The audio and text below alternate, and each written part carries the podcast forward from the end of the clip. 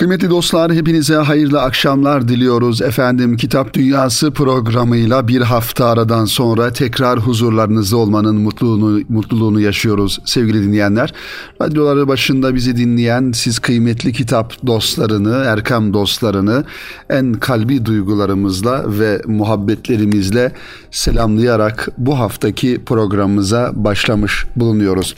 Efendim dünya çok hızlı değişiyor. Dünyada hadiseler haberler, olaylar, yeni hadiseler ve dünyanın gidişatını değiştiren birçok olayları bu geçmiş olduğumuz birkaç yıl içerisinde hep beraber bu olaylara şahit olduk ve olmaya da devam ediyoruz. Malumunuz olduğu üzere geçtiğimiz 2-3 yıl içerisinde Covid e, salgınıyla ilgili dünyanın yönü farklı bir tarafa e, efendim e, çevrilmiş oldu. Gerek bu konuda komplo teorisi olarak ortaya atılan bilinçli bir şekilde bu hastalığın üretildiğini, bu e, efendim virüsün üretildiğini ve insanlık alemine yeni alışkanlıklar kazandırma gayesiyle böyle bir yola gidildiği küresel güçler tarafından e, bu ve buna benzer birçok komplo teorisi e, olduğu ifade ediliyor.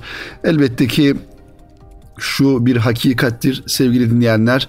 Kapitalizmin dünyada yaşayan milyarlarca insanı e, bir maalesef meta olarak görüp onları kendi emelleri doğrultusunda yönlendirmek, kapitalizme hizmet edecek vaziyete getirebilmek ve tüketim toplumu olarak e, kalkmasını devam etmesini sağlamak kapitalizmin en önemli daha doğrusu en büyük emellerinden e, bir tanesidir.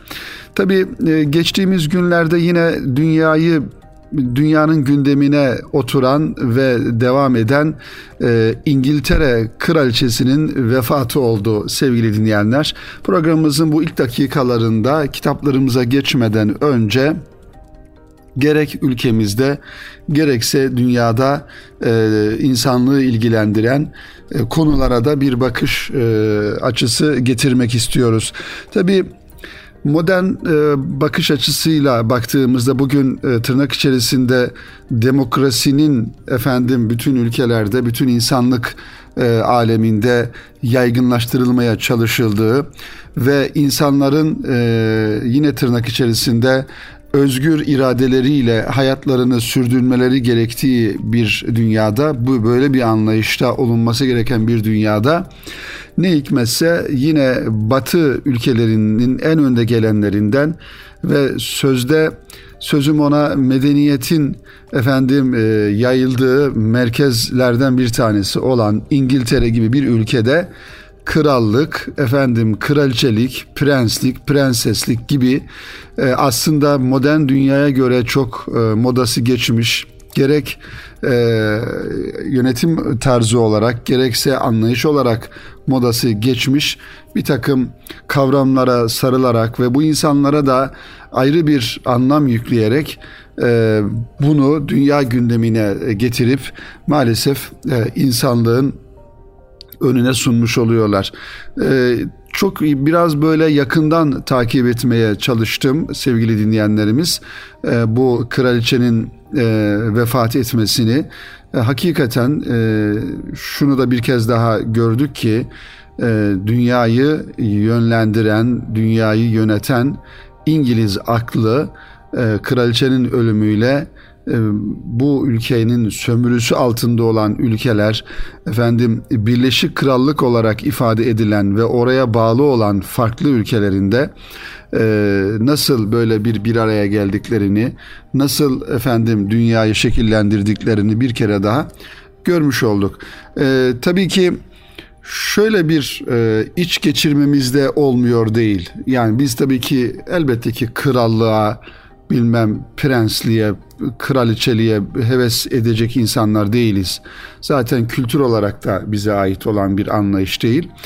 E, fakat şunu söylemek gerekiyor. Bugün Türkiye'de e, Osmanlı hanedanının ya da halifeliğin daha doğrusu halifeliğin e, efendim 1923 yılında e, 1922-23 yıllarında kaldırılması, lağvedilmesi ve bir e, bir daha asla yeniden e, tesis edilmemek üzere hanedan üyelerinin e, ülkeden bir gecede sürülmesi, Avrupa'nın farklı ülkelerine mecburi bir şekilde yurt dışına sürülmesi nin karşısında sessiz kalanlar, bir yorum yapmayan insanlar, bir yorum yapmayan anlayıştaki insanlar bir taraftan bakıyorsunuz İngiltere'deki kraliçenin ölümüne yas tutuyorlar.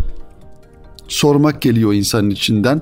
Hani siz böyle size göre eski olan, size göre modası geçmiş olan yönetim anlayışlarına karşıydınız. Demek ki burada mevzu efendim e, halifelik, e, daha doğrusu ya da krallık, kraliçelik ya da e, geçmiş yönetim anlayışları değil.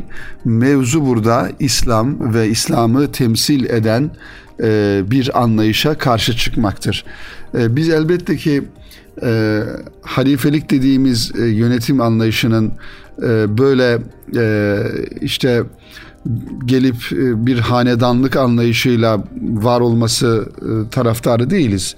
Ancak e, İslam'ın ve Müslümanların dünya genelinde onları temsil eden ve e, dünya kamuoyunda Müslümanları temsil eden bir yapının olmasının elzem olduğunu düşünüyoruz. Bakınız sevgili dinleyenlerimiz, bugün Hristiyanlık alemine bakıyorsunuz, papalık ve Vatikan diye bir ülke var. Papa'nın başında olduğu ve Vatikan olarak e, efendim isimlendirilen bir devlet statüsünde olan küçücük bir yer sembolik de olsa efendim sembolik olmasa da Hristiyanlık alemini temsil eden bir kurum var. Ve Diğer taraftan e, yine Avrupa Birliği denilen yine daha çok Hristiyan ülkelerin kurmuş olduğu bir yapı var. Dünyayı yöneten, yönlendiren, ekonomik anlamda dünyaya yön veren. Yine Birleşmiş Milletler diye ifade edilen bir kurum var ki yine bunun kurucuları Avrupa'nın ülkeleri, Batı ülkeleri.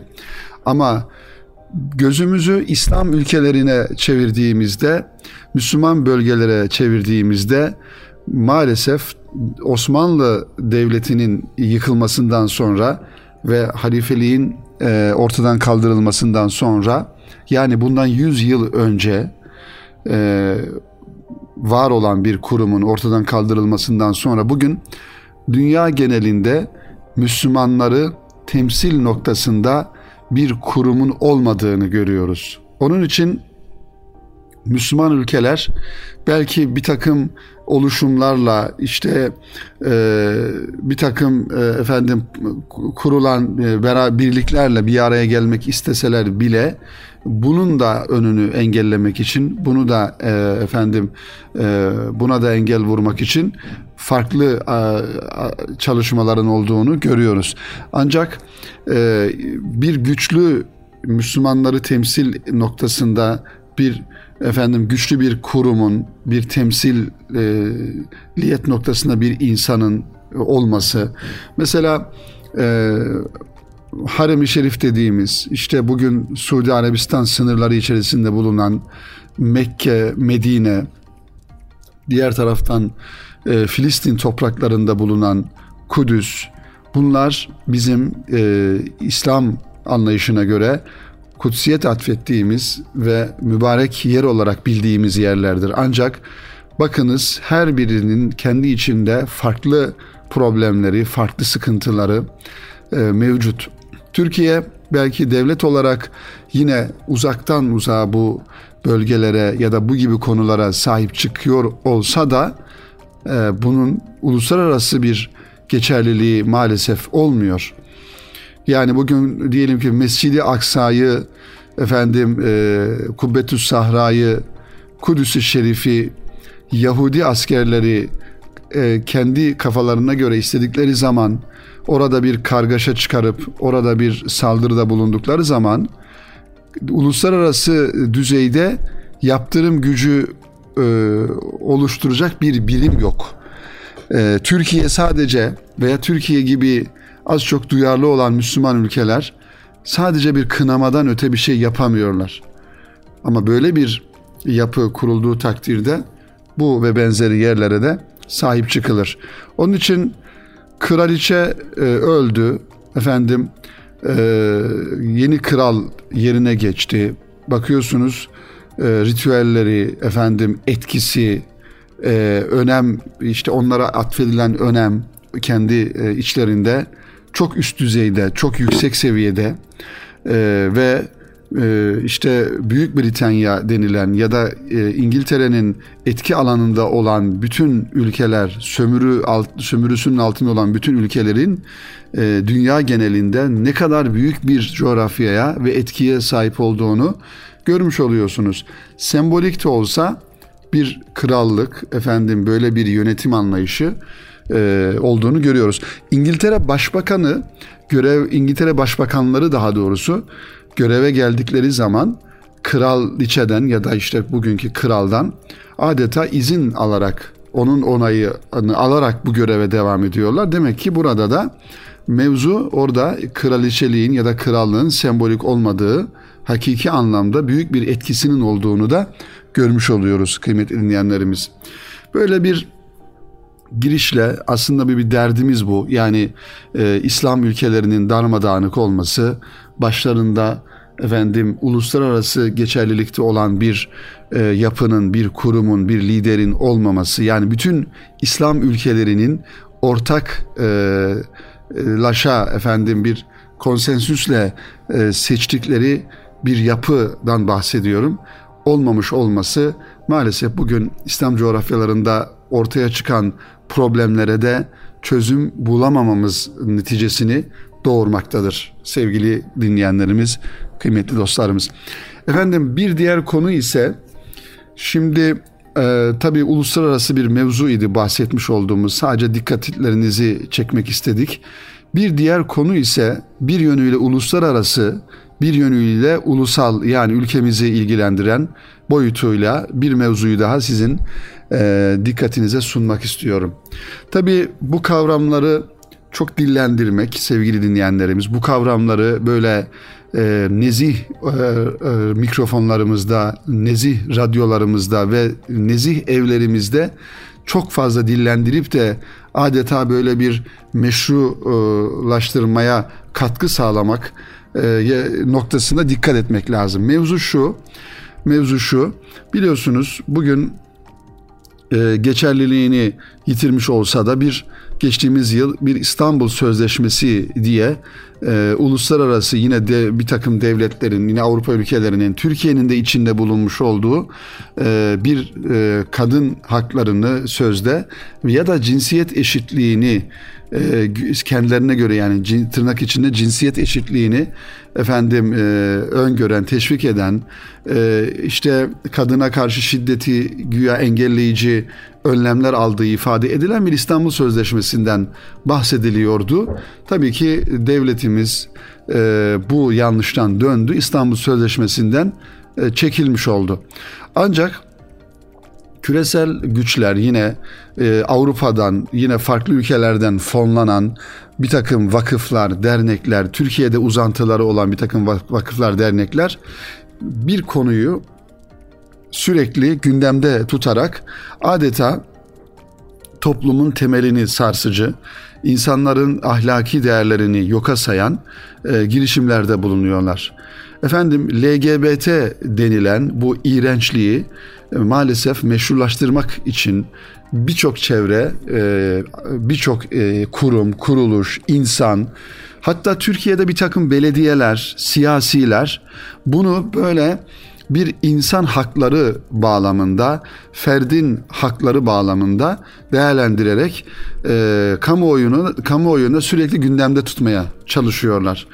Halbuki bunun bilimsel olarak e, gerek tıp insanları gerekse bu konuda araştırma yapan e, psikolog, psikologlar, psikiyatrlar ya da sosyologlar e, bu anlamda çalışma yapan insanlar bunun bir rahatsızlık olduğunu, tedavisi e, olması gereken ve tedavisi mümkün olan bir hastalık olduğunu ifade ediyorlar. Ancak e, gerek medyasıyla, gerek sosyal medyasıyla, televizyonlarıyla, e, sivil toplum kuruluşlarıyla ülkemizde bu anlamda bir e, saldırı olduğunu zaman zaman hem programlarımızda da sizlere ifade ediyoruz. İşte bu saldırılara ve bu efendim e, aileye karşı yapılan bu saldırılara e, bu hafta e, pazar günü yani 18 Eylül e, pazar günü Saraçhane Meydanı'nda Fikirde Birlik platformunun e, öncülüğünde 150'den fazla sivil toplum kuruluşu, vakıf, kuruluşu, vakıf, dernek vesaire insanların öncülüğünde orada aileyi koruma adına bir e, efendim miting düzenlenecek, bir toplantı düzenlenecek, bir yürüyüş düzenlenecek. Bunu da özellikle programımızda sizlerle paylaşmak istiyorum sevgili dinleyenlerimiz. Yani yarın e, programımızın yayınlandığı gün itibariyle yarın bu e, program gerçekleştirilmiş olacak Fatih'te Sanatçhane Meydanı'nda. Bununla alakalı lütfen hassasiyet gösterelim. Çoluk çocuğumuzla, ailemizle oralarda bulunalım. Yani en az onlar kadar cesur olmadığımız takdirde, en az onlar kadar sesimizin e, çıkmadığı takdirde ve en az onlar kadar e, sesimizi yükseltmediğimiz takdirde o zaman e, onların sesi daha fazla çıkıyor ve haksız oldukları halde yanlış noktalarda oldukları halde yanlış bir istikamette gittikleri halde seslerinin çok fazla çıkmasından dolayı sanki doğru yapıyorlarmış gibi bir toplumsal bir algıyı yönetmiş oluyorlar. Bu anlamda birçok e, sivil toplum kuruluşu o bugün e, orada olacak. Yani pazar günü ayın 18'inde orada olacak. Aileler, çoluk çocuğumuz orada olacak ve bu sapkınlığa orada güçlü bir şekilde tekrar dur denilmek üzere e, bütün kardeşlerimizi oraya davet ediyoruz kıymetli dinleyenlerimiz. Bu konuda sizlerden yüksek bir hassasiyet bekliyoruz. E, çünkü bazı konular var ki elbette ki kanunla, efendim e, kuralla ya da devlet eliyle yapılabilir. Ancak bazı konularda var ki toplumsal bir direniş ortaya koyarak, vicdani bir itiraz ortaya koyarak bu yanlışın e, yüksek sesle ifade edilmesine katkı sağlayarak e, bu tür e, efendim protestoları ve yürüyüşleri e, yapmanın çok daha etkili olduğunu e, görmüş oluyoruz. Geçmiş zamanlarda da bunu görmüş olduk inşallah. E, Saraçhane Meydanı'nda e, ayın 18'inde yani yarın saat e, 14.30'da birçok sivil toplum kuruluşu ve birçok yazar, birçok e, efendim sanatçı, siyasi orada bulunacak inşallah sevgili dinleyenlerimiz. Sizleri de oraya bekliyoruz kıymetli dostlar. Efendim e, bu iki konuyu programımızın birinci bölümünde her ne kadar e, programımızın muhtevası itibariyle e, farklı olsa da bu iki konu ancak böyle içimizde bir e, efendim e, duyarlılık adına bu konuları programımızın bu dakikalarında ilk bölümünde sizlerle paylaşmış olduk sevgili e, kitap dostları kıymetli dinleyenlerimiz. İnşallah e, kısa bir ara verelim ve aranın ardından kitaplarımızla devam edelim sevgili dinleyenler. Sevgili dostlar tekrar huzurlarınızdayız. Kitap Dünyası programının ikinci bölümünde geçtiğimiz hafta anonsunu yaptığımız Okur dergisinden bahsedeceğimizi söylemiştik ve kısaca Okur dergimizin 27. sayısı çıktı. Eylül-Ekim sayısı olarak 6. yılında Okur dergisi sevgili dinleyenlerimiz. 27. sayı içerisinde tam 164 kitaptan bahsedildiği ifade ediliyor ve güzel bir kapakla Okur dergisi e, okurlarıyla buluşmuş oldu. Her zaman ifade ettiğimiz gibi sevgili dinleyenlerimiz Türkiye'de e, şöyle elle tutulur okunabilecek az sayıda kitap dergisi olmakla beraber herhalde onların içerisinde en muteberlerinden bir tanesi de Okur dergisidir. Bu anlamda dergiye emeği geçen yayın kurulundan e, efendim yazı işlerine, tasarımından e, baskısına kadar emeği geçen herkese ayrı ayrı teşekkürlerimizi arz ediyoruz. Tabi içerisinde 164 kitaptan bahsedildiğini söyledik ancak bu programımızın bu dakikalarında yine Okur dergisinin yazarlarından kıymetli e, yazar Kamil Büyüker'in bir e, dikkatimizi çektiği bir e, konuyu efendim e, sizlerle burada paylaşmak istiyoruz. Şeyh Said Efendi'nin Kayıp Kütüphanesi e, isimli bir değerlendirme yazısı ile hem biraz e, yakından bakacağız e, Şeyh Said Efendi'nin Kayıp Kütüphanesi nasılmış ve bu anlamda yayınlanan Avesta e, yayınlarından çıkan e, Abdül, Abdülillah Fırat'ın hazırlamış olduğu Kütüphane Risalesi Şeyh Said Efendi efendim e, isimli kitabı da sizlerle paylaşmış olacağız. Tabi Şeyh Said e, Cumhuriyet döneminde hani e, Şeyh Said isyanı diye bilinen aslında tarihi şartlar itibariyle değerlendirdiğimizde farklı sebepleri olan ve bugün e, Cumhuriyet e, tarihinden bugüne kadar ötekileştirilmiş olan insanlardan e, ve idam edilen insanlardan bir tanesidir Şeyh Said. E, mevzu bahisi olan Şeyh Said de bu kitaptaki bu zat. Yakın tarihimiz biraz da kayıp kitaplar ve kütüphaneler tarihidir. Şundan dolayı bunu söylüyoruz. E, Cumhuriyet kurulduğu zaman Osmanlı Devleti'nin e, müktesebatı sayılabilecek olan efendim e, belki yüz binlerce kitap, el yazması kitapların e, Yunanistan'a, Bulgaristan'a kağıt olarak satıldığı da tarihi vesikalarla e, biliniyor. Onun için özellikle harf inkılabından sonra sevgili dinleyenlerimiz harf inkılabı yapıldıktan sonra e, artık birçok insan tarafından okunamaz halde olan e, kitaplar yani eski harflerle yani Arap e, alfabesiyle yazılan kitapların okunamaz hale gelmesinden sonra maalesef o kitapların birçoğu ya yakılmış ya efendim e, çöpe atılmış ya da kağıt olarak satılmış. E, işte kurtarılabilenler bugün İstanbul'da ya da farklı illerdeki el yazmaları kütüphanesi olarak bilinen kütüphanelerde muhafaza ediliyor ki aslında onların her birisi bir e, antika değerinde bir tarihi e, değer olarak devam e, ediyor. Evet bu manada tarihte yaşanan siyasi ve ideolojik kırılmalardan kitaplar ve kütüphaneler de nasibini almıştır. Şeyh Said Efendi de hem isim olarak hem de kütüphanesiyle üzerinde konuşulması ve yazılması zor isimlerden birisi olarak tarih sahnesinde yer almıştır. Şeyh Said Efendi'nin torunu Abdülillah Fırat, Kütüphane Risalesi ile Şeyh Said Efendi'nin ideolojiye kurban edilen kimliğini değil de molla, alim kimliğini bizlere hatırlatmış oldu. Şeyh Said 1865 yılında dünyaya gelmiş ve 1925 yılında vefat etmiş. Elazığ'da, Elazığ'ın Palu ilçesinde dünyaya gelmiş. Dönemin ilim meclislerinde farklı alanlarda kendini yetiştirmiş, tasavvufi icazetini babası Şeyh Mahmud Fevzi Palevi'den ilmi icazetini Molla Musa Kazım Dimili'den hadis icazetini Medine'de Delail Şeyhi Seyit Ahmet Rıdvanoğlu Seyit Muhammed Emin'den almış. Böylelikle hem müderrislik hem de meşayih payesine sahip olmuş bir zattır Şeyh Said Efendi. 1925 yılında bölgede yaşanan karışıklıklar ve Şeyh Said ayaklanması olarak resmi tarih kayıtlarına giren hadiselerden sonra 29 Haziran 1925 tarihinde Şeyh Said Efendi ve 46 arkadaşı idam edilmiştir. Kendisinin ilmi müktesebatı bölgedeki nüfuzu, talebeleri, kütüphanesi üzerinde maalesef yeterince yazılıp çizilmemiş. O dönemde yaşanan bu karışıklıklar ve sonrasında gerçekleşen idam edilen Şeyh Said tarih sahnesinden silinmiştir.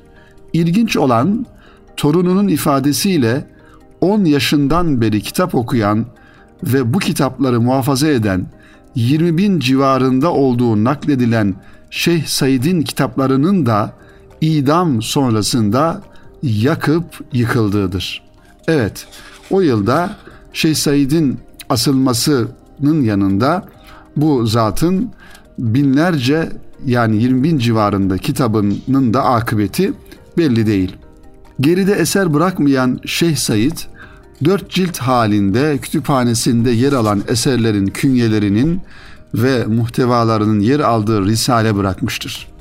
Yayınlanan risale bu kayıp kütüphaneden geriye kalan eserlerin nakledildiği bu dört ciltlik eserin birinci cildidir. Yani e, sadece kütüphanesinde hangi kitapların olduğunu anlatan bir kitap. Kütüphane Risalesi. Fırat'ın nakline göre Şeyh Said kütüphanesinde yer alan Arapça, Farsça, Osmanlıca ve diğer dillerde yazılan kitaplar hakkında Arap harfleriyle ve kendi desti hattıyla yani el yazısıyla katalog ve biyografik eser kaleme almış. Sadece yazılanlar bunlardan ibaret değil. Zamanında bölge medreselerinde okutulup şimdilerde isimleri işitilmeyen tasavvuf, hilafiyat, cihat, şer'i ilimler, usulü din, fıkıh, fıkıh usulü, edebiyat türünden sarf, nahiv, lugat, mantık e, ve beyan kitapları, divanlar, siyer, tarih, megazi, hikem kitapları ile ilim erbapları tarafından beğenilen fen kitapları, şerh, haşiye ve talikten oluşan pek çok kitap isimleri, tarif ve tanıtımları yanında müelliflerin aba ve ecdatları, kabileleri, doğum ve vefatları da verilmiş. E, efendim bu Kütüphane Risalesi isimli çalışmada Şeyh Said Efendi tarafından. Bölgenin hatırı sayılır uleması arasında yer alan Şeyh Said hayatını ilme vakfederken cami ve medreselerin yetersiz kaldığı demlerde kendi şahsi kütüphanesini kurmuş ve çevresindekilere çevresindekilere şu nasihati yapmış. İlim nerede ve kimde bulunur ise sahibi muhterem ve mükerrem olur.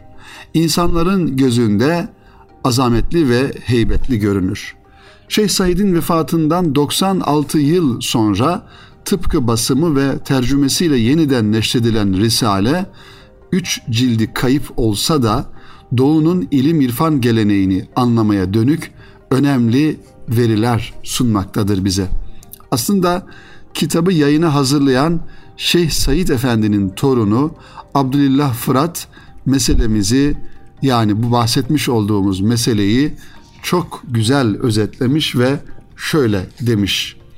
İslamiyeti ve İslam sinesinde doğan alem şumul muazzam medeniyeti ve o medeniyetin istinat ettiği mukavim yani dayanıklı unsurları bütünüyle anlamak için muhiti, etnografi, içtimai, siyasi, felsefi, dini ve her türlü maddi ve manevi anasırı mürekkebeyi ihtiva eden İslam külliyetini birer birer tahlil ve e, tahkik etmek lazımdır.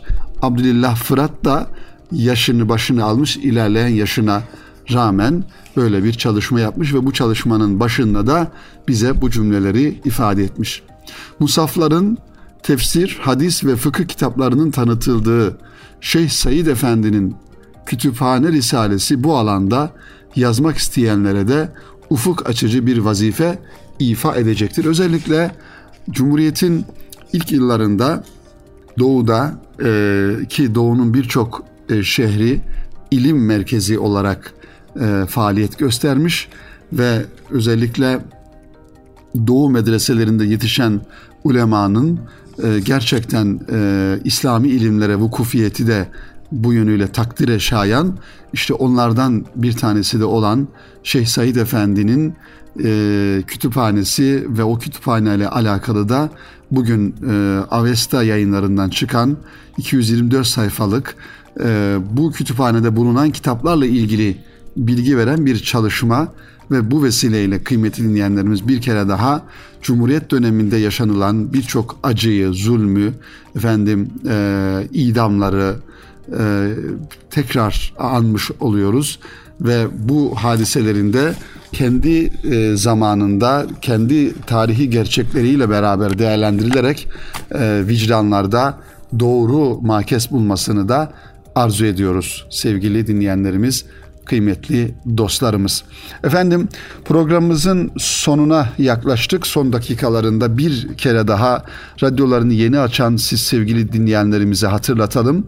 Ee, yarın efendim e, pazar günü Saraçhane Meydanı'nda efendim sapkınlığa dur de aileni koru büyük aile yürüyüşü adı altında Fikirde Birlik platformunun organize ettiği ve 150'den fazla sivil toplum kuruluşunun katıldığı efendim on binlerce insanın iştirak edeceği büyük aile yürüyüşüne hepimiz davetliyiz. İnşallah e, fırsat oluşturalım. Çocuklarımızın elinden tutalım. Ailelerimizle birlikte bu ortamda bulunalım. Ve bugün ülkemizin e, efendim siyasi anlamda, ekonomik anlamda, strateji anlamında saldırılar altında olduğunu bilmekle beraber asıl saldırıda saldırı altında olan yönümüz ailemiz, aile yapımız, çocuklarımız, evlatlarımız bunları korumak adına orada bir e, efendim yürüyüş gerçekleştirilecek.